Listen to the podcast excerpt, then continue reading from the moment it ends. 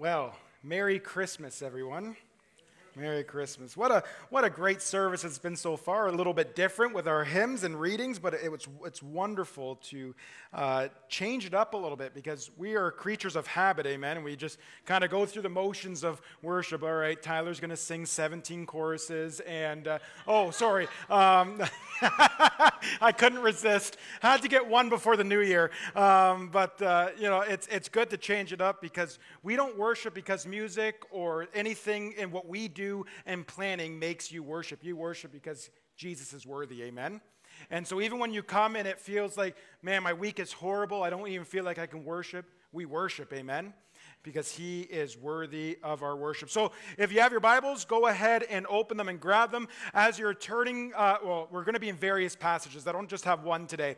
But I just want to say to all the kids in the room that there is no kids ministry today. So, and parents, let your kids make noises. You know, it's, it's the sound of life in our church. Um, so please don't worry about that. It's a shorter message. So we will work through these things. But Today's message is sort of an extension of last week's, uh, last week's message where we talked about Jesus being our deliverer. And Jesus doesn't just deliver us from our greatest enemies, which is sin and death. He does do that, but He also is delivering us into a relationship with a holy God. He is repairing that relationship and He delivers us into that. And part of that relationship is that Jesus is now King of your life.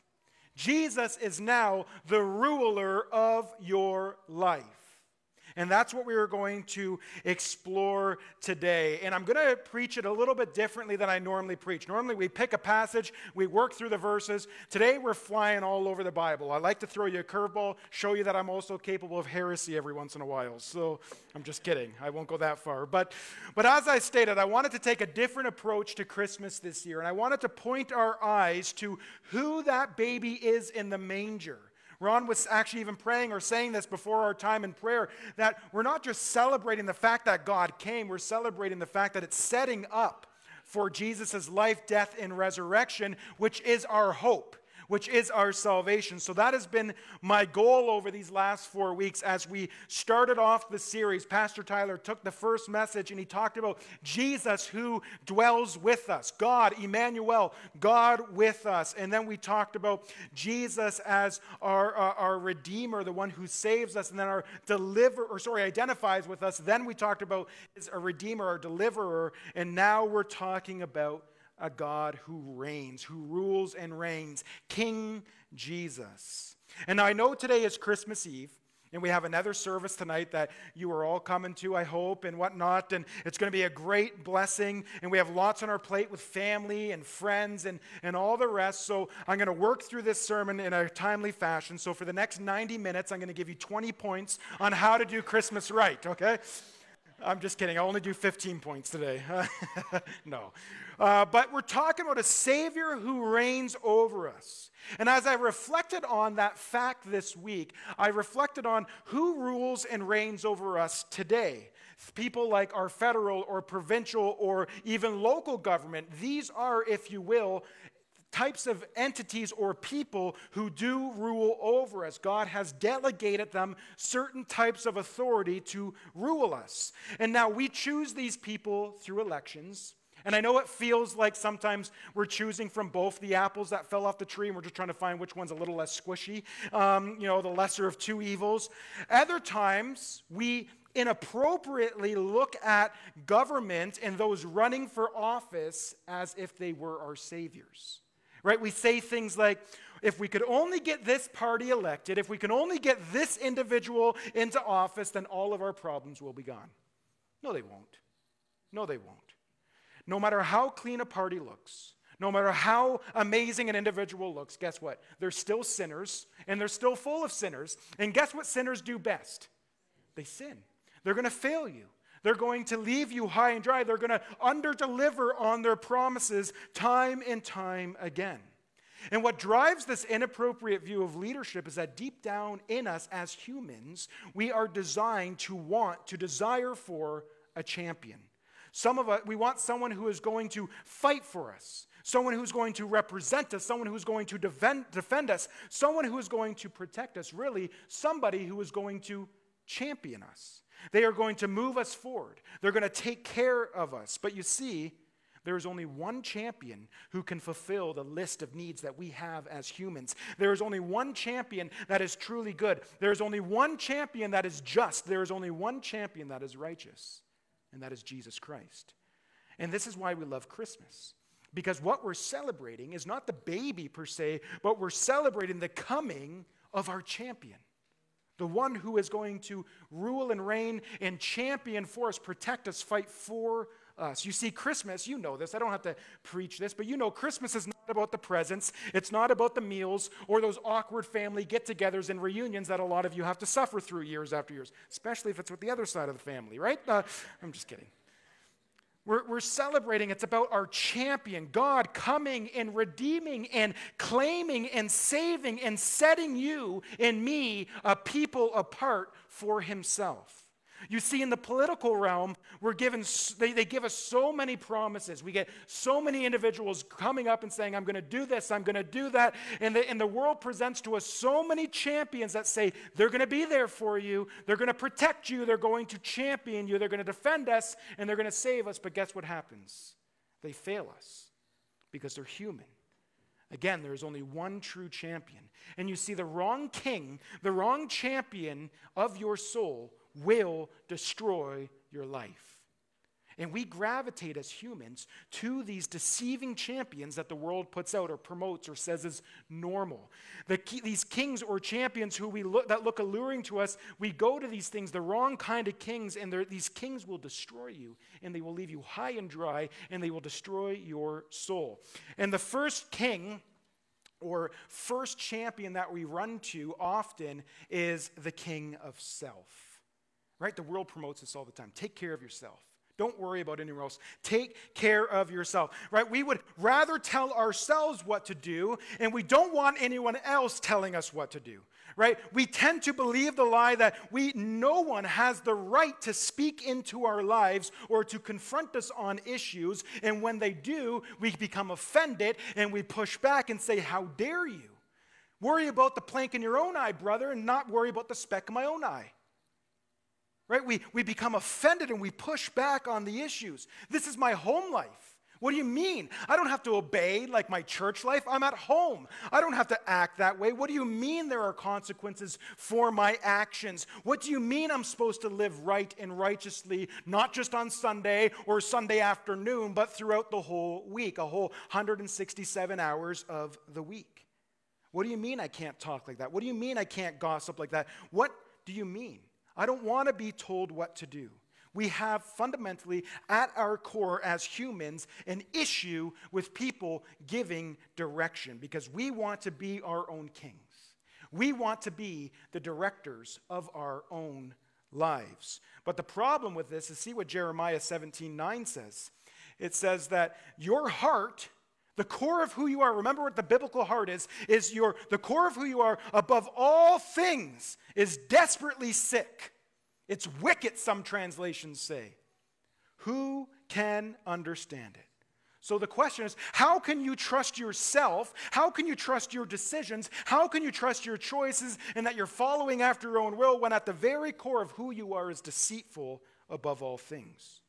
Some of the worst advice you could follow, or the worst advice you could give to someone, is ah, just follow your own heart, follow your own feelings. So, the first champion we see is the champion of self. The second champion that we often put in our lives is our idols. What are the idols in your life?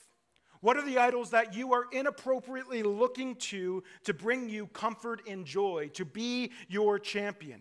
Maybe it's status. Maybe it's money. Maybe it's advancing in your career or having the perfect family or driving the nicest car or living in the biggest house. See, the problem with idols is that they are weak. They are not powerful, they're insignificant and insufficient, and they're not designed to hold your worship.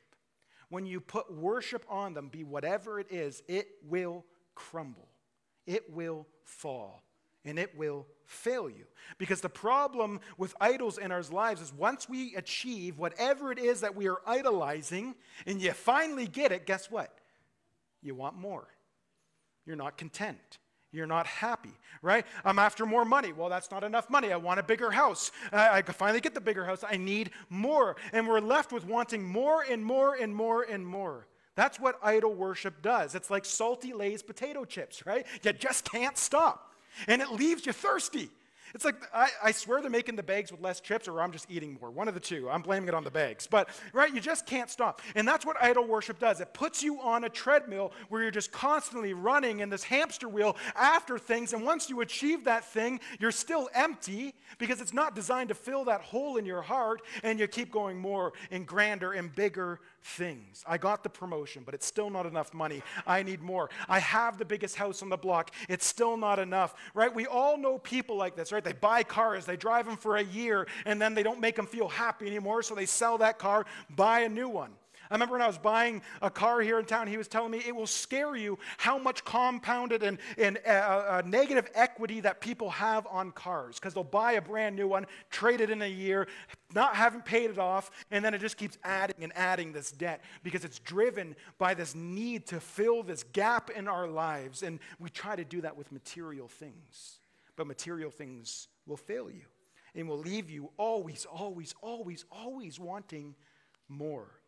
We see the dangers of this mindset. Paul puts it in stark contrast in Colossians 3 5 to 6. He says, Put to death. That's how serious this is. He says, Put it to death. Don't entertain it. Don't just lock it in the basement. Put it to death. What is earthly in you sexual immorality, impurity, passions, evil desires, and covetousness, which is idolatry. And then he says this on the count of these things, the wrath of God is coming. On the account of these things, the wrath of God is coming. You know this. We have a pure, righteous, holy, just God. We have a jealous God who will not share his glory with another.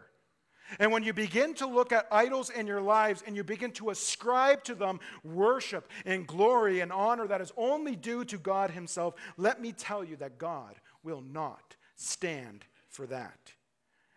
He will not stand for that. On the account of these things, the wrath of God is coming. And under that, none of us can stand. So the wrong kings in our lives are our idols, it's ourselves, but we also unknowingly at times look to the enemy as our king. And now, what I'm talking about here, I'm talking conceptually as, uh, the way we think and the way we treat others and the way we act. When we act in ways that are not God glorifying, we are flying the flag once again that He is the ruler of our lives. Look at what 1 Peter 5 8 says about our enemy. It says, Be sober minded, be attentive. Be watchful. Your adversary, this enemy, it's the devil, and he prowls around like a roaring lion. And what's he doing? He's seeking for you. He's seeking for someone to devour. We don't have a passive enemy who's like, oh, well, it's Christmas tomorrow. I'll take the day off. We have an active enemy who is constantly seeking after you to devour you. Be watchful, church. Be sober minded. Be attentive. I know sometimes in our Western culture, we, we neglect this warning because we, we tend to believe this lie that these passages are just weird. They're, this can't be possible. The devil, isn't he just some type of allegory that's meant to scare us or teach us the difference between good and evil? But that couldn't be further from the truth. Just ask anyone who has been on the mission field in this church. They'll tell you this can't be further from the truth. We are in a spiritual war. That's what the Bible says. We are in a spiritual war, and our fight is not against flesh and blood, but guess what it's against? Powers, principalities, spirits, and it's a spiritual fight. It's not against flesh and blood. No matter how much that neighbor next to you ticks you off, it's not a fight against flesh and blood. It's a spiritual fight. And the fight that we have is a, has a spiritual enemy who is not just looking to hang out with you and corrupt your morals a little bit, make you stumble a little bit off the path. No, he's looking to kill you. He is looking to steal, kill, and destroy you.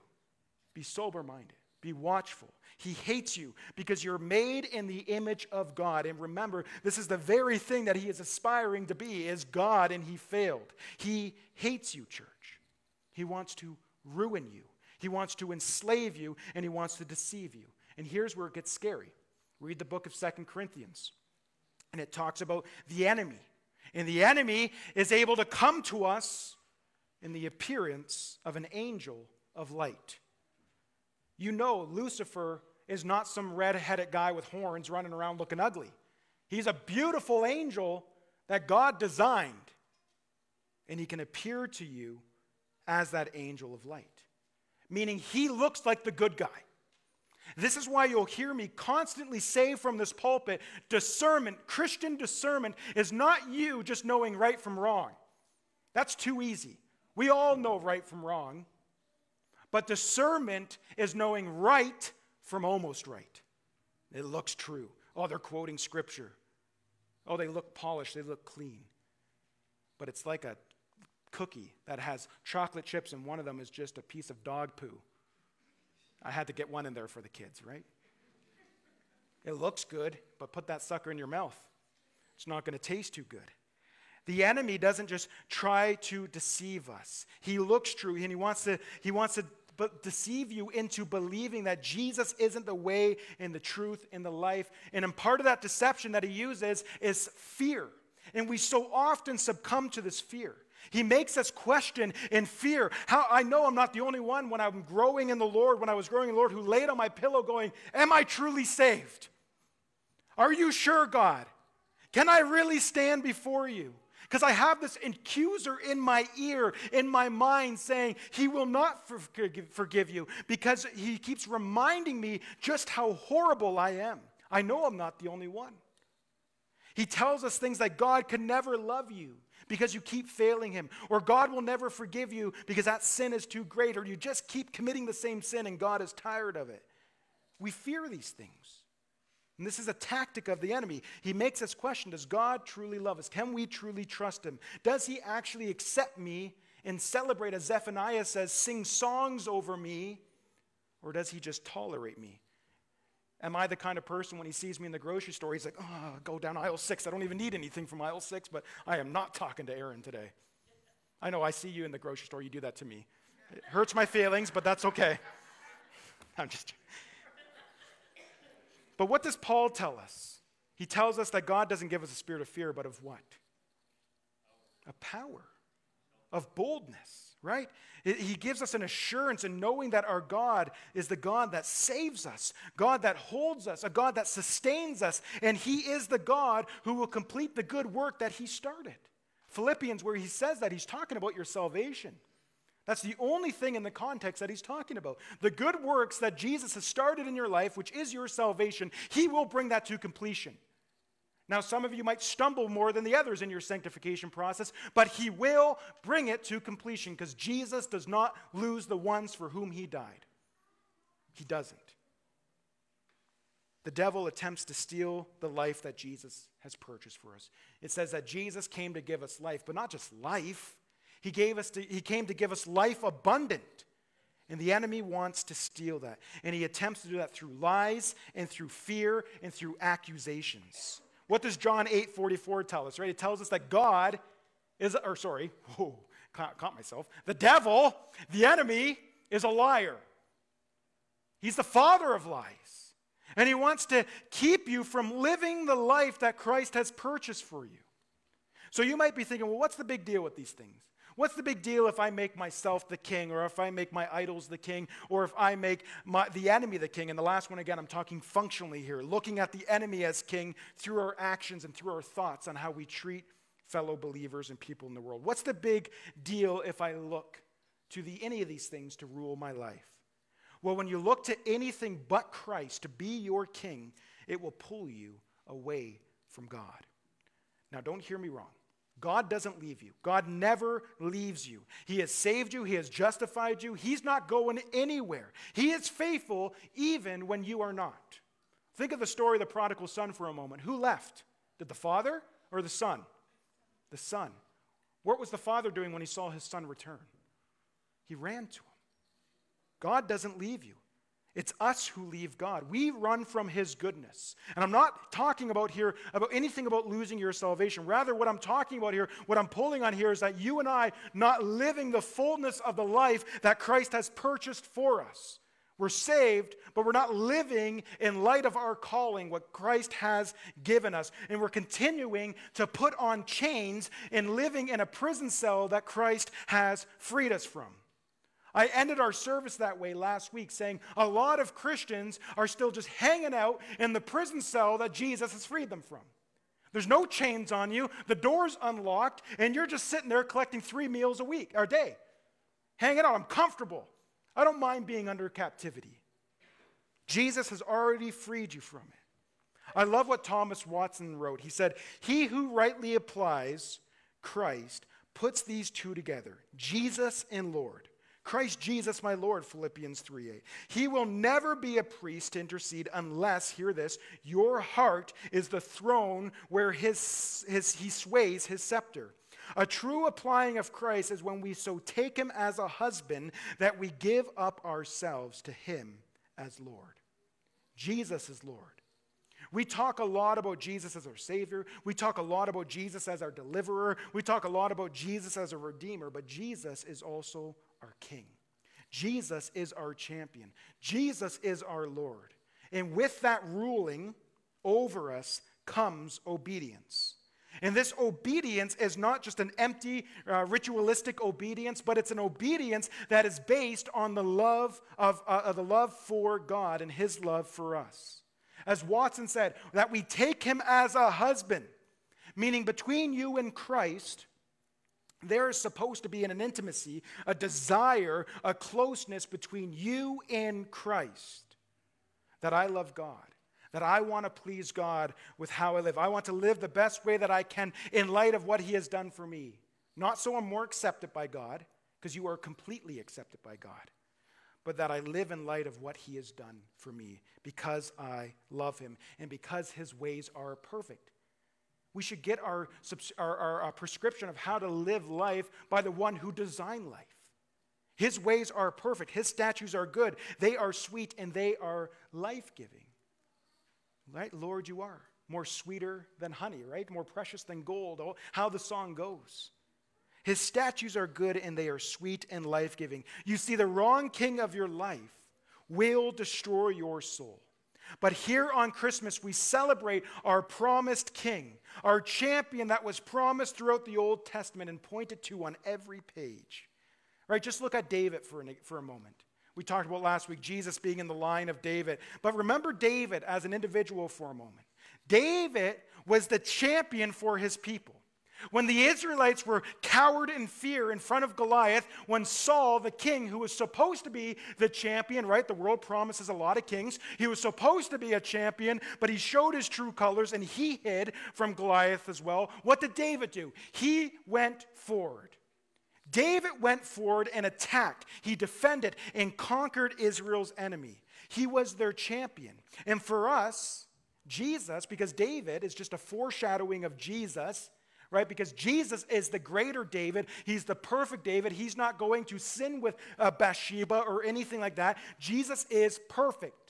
He is righteous. And Jesus, when we cannot defend our greatest enemy or, or, or, defeat our greatest enemies, which is sin and death, when we cower in fear, when we are paralyzed by fear, knowing that we can't save or redeem ourselves or make ourselves righteous in God's eyes, Jesus, our champion, steps forward defending and defeating the adversary, which is sin and death. And he makes us righteous. You and I, sinners, he makes us righteous before a holy, holy, holy God. Jesus is the Son of David. If you can just switch me back to the next slide here. Isaiah 9, 6 to 7 says, For to us a child is born, to us a son is given, and the government shall be upon his shoulders. And his name shall be Wonderful Counselor, Mighty God, Everlasting Father, Prince of Peace. And of the increase of his government and the peace there will be no end. On the throne of who? David. And over his kingdom, to establish it and to uphold it with justice and with righteousness from this time forth and forevermore. The zeal of the Lord of hosts will do this. So, the first thing we see in this Isaiah passage is that this king, who is Jesus, is a gift. For unto us a child is born, and to us a son is given. God willingly gave of himself, he humbled himself, he took on flesh to champion for his people, to save his people, to redeem his people, and to claim his people back to himself. Our promised king, in light of this passage, is a giver. He gave of himself. But the false kings that we follow after in our lives, these deceptive kings, well, they don't give, rather, they take. They steal from us the joy and they enslave us back to themselves so we're dependent on them and in need of them.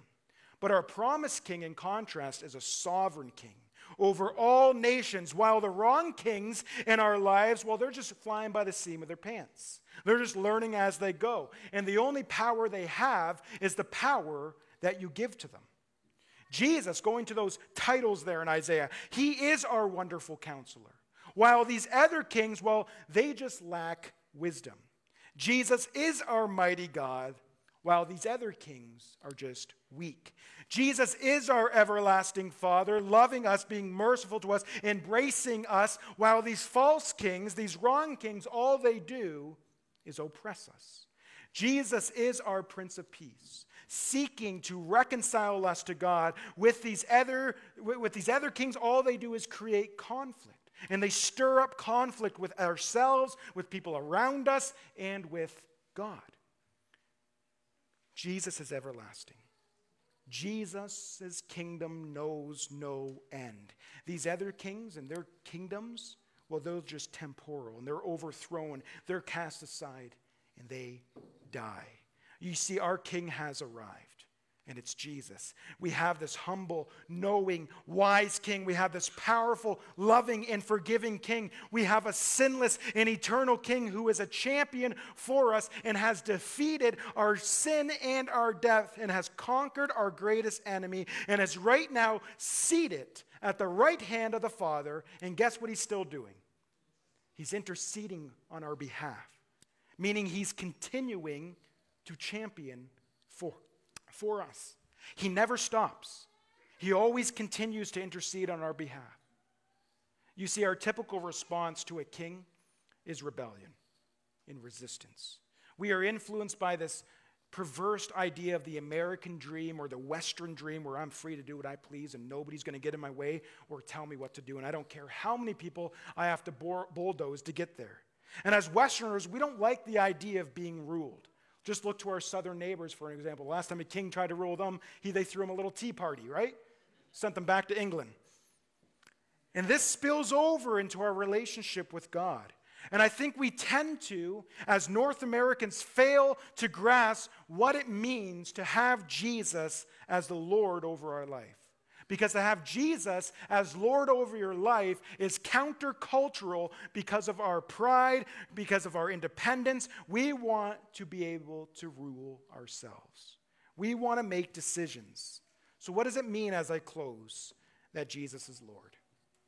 It means that your whole life, my whole life, both my private, both your private and public lives, both what's seen and not seen, is to be full of obedience to God and wrapped in or baptized in worship.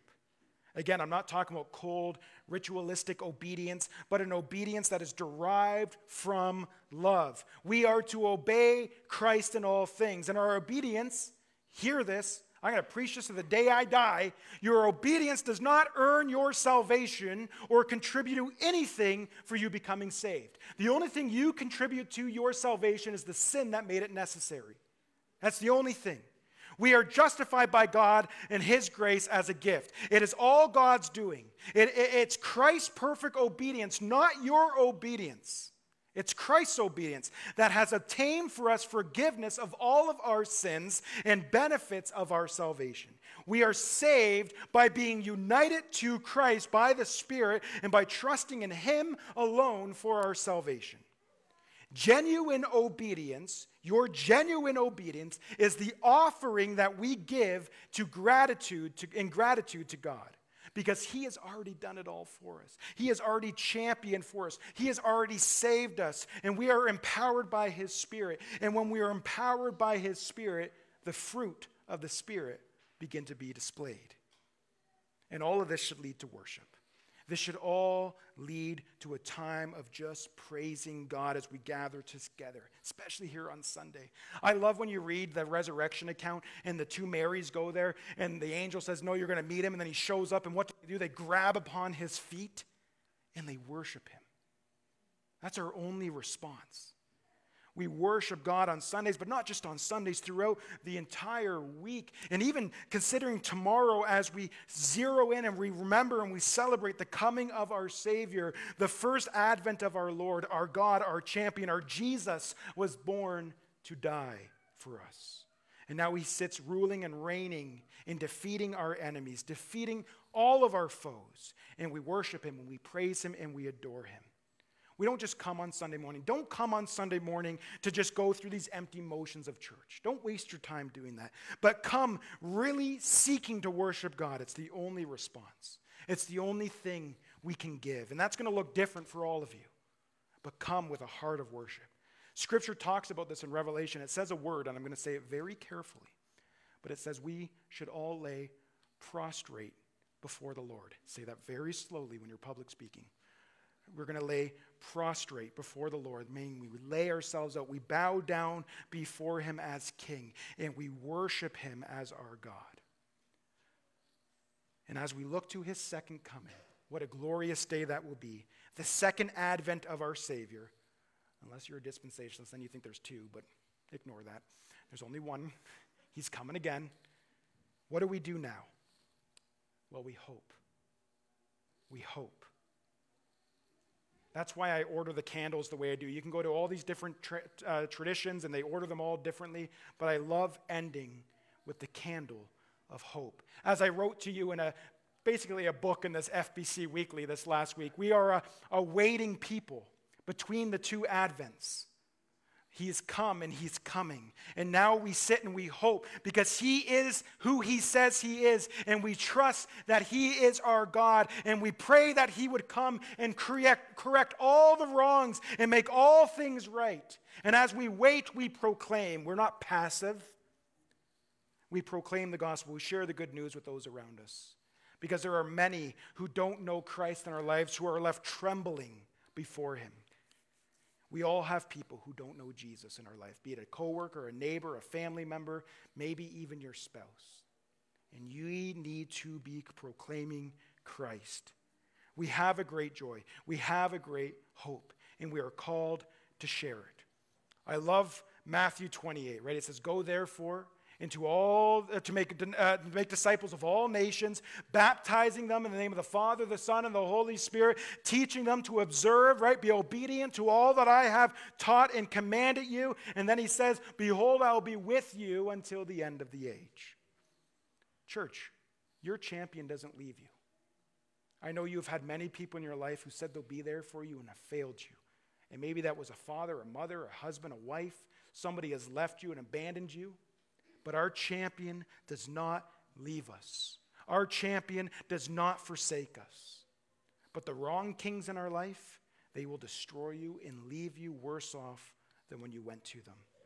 But our right champion, he restores our relationship with our God. Our right champion delivers us, he saves us, he redeems us, and one day he will come again and receive us into his arms. Amen? Amen. What a glorious, wonderful day that will be. Let's pray. Father, I thank you, O Lord, for this truth that you are a God who reigns over us. That you, Lord, don't look from your high throne of heaven and frown upon us, but you said, they can't do this on their own. And you've humbled yourself and you've come and you've dwelled with us. And Lord, you identified with us and you delivered us into a relationship with a holy God where you serve as King. Father, teach us to obey all that you have taught us. Teach us, Lord, to see you as King and how that changes how we speak and treat others. That changes the decisions we make in life because we know we are completely satisfied by the one thing that never leaves us thirsty, but cleanses and clenches all of our thirst. Praise you and thank you, O Lord. And thank you, Lord, for these wonderful kids who did such an amazing job through this sermon. Bless them and bless those parents who have three new gray hairs, oh God. In Jesus' name, amen. The worship team can come and close us off in a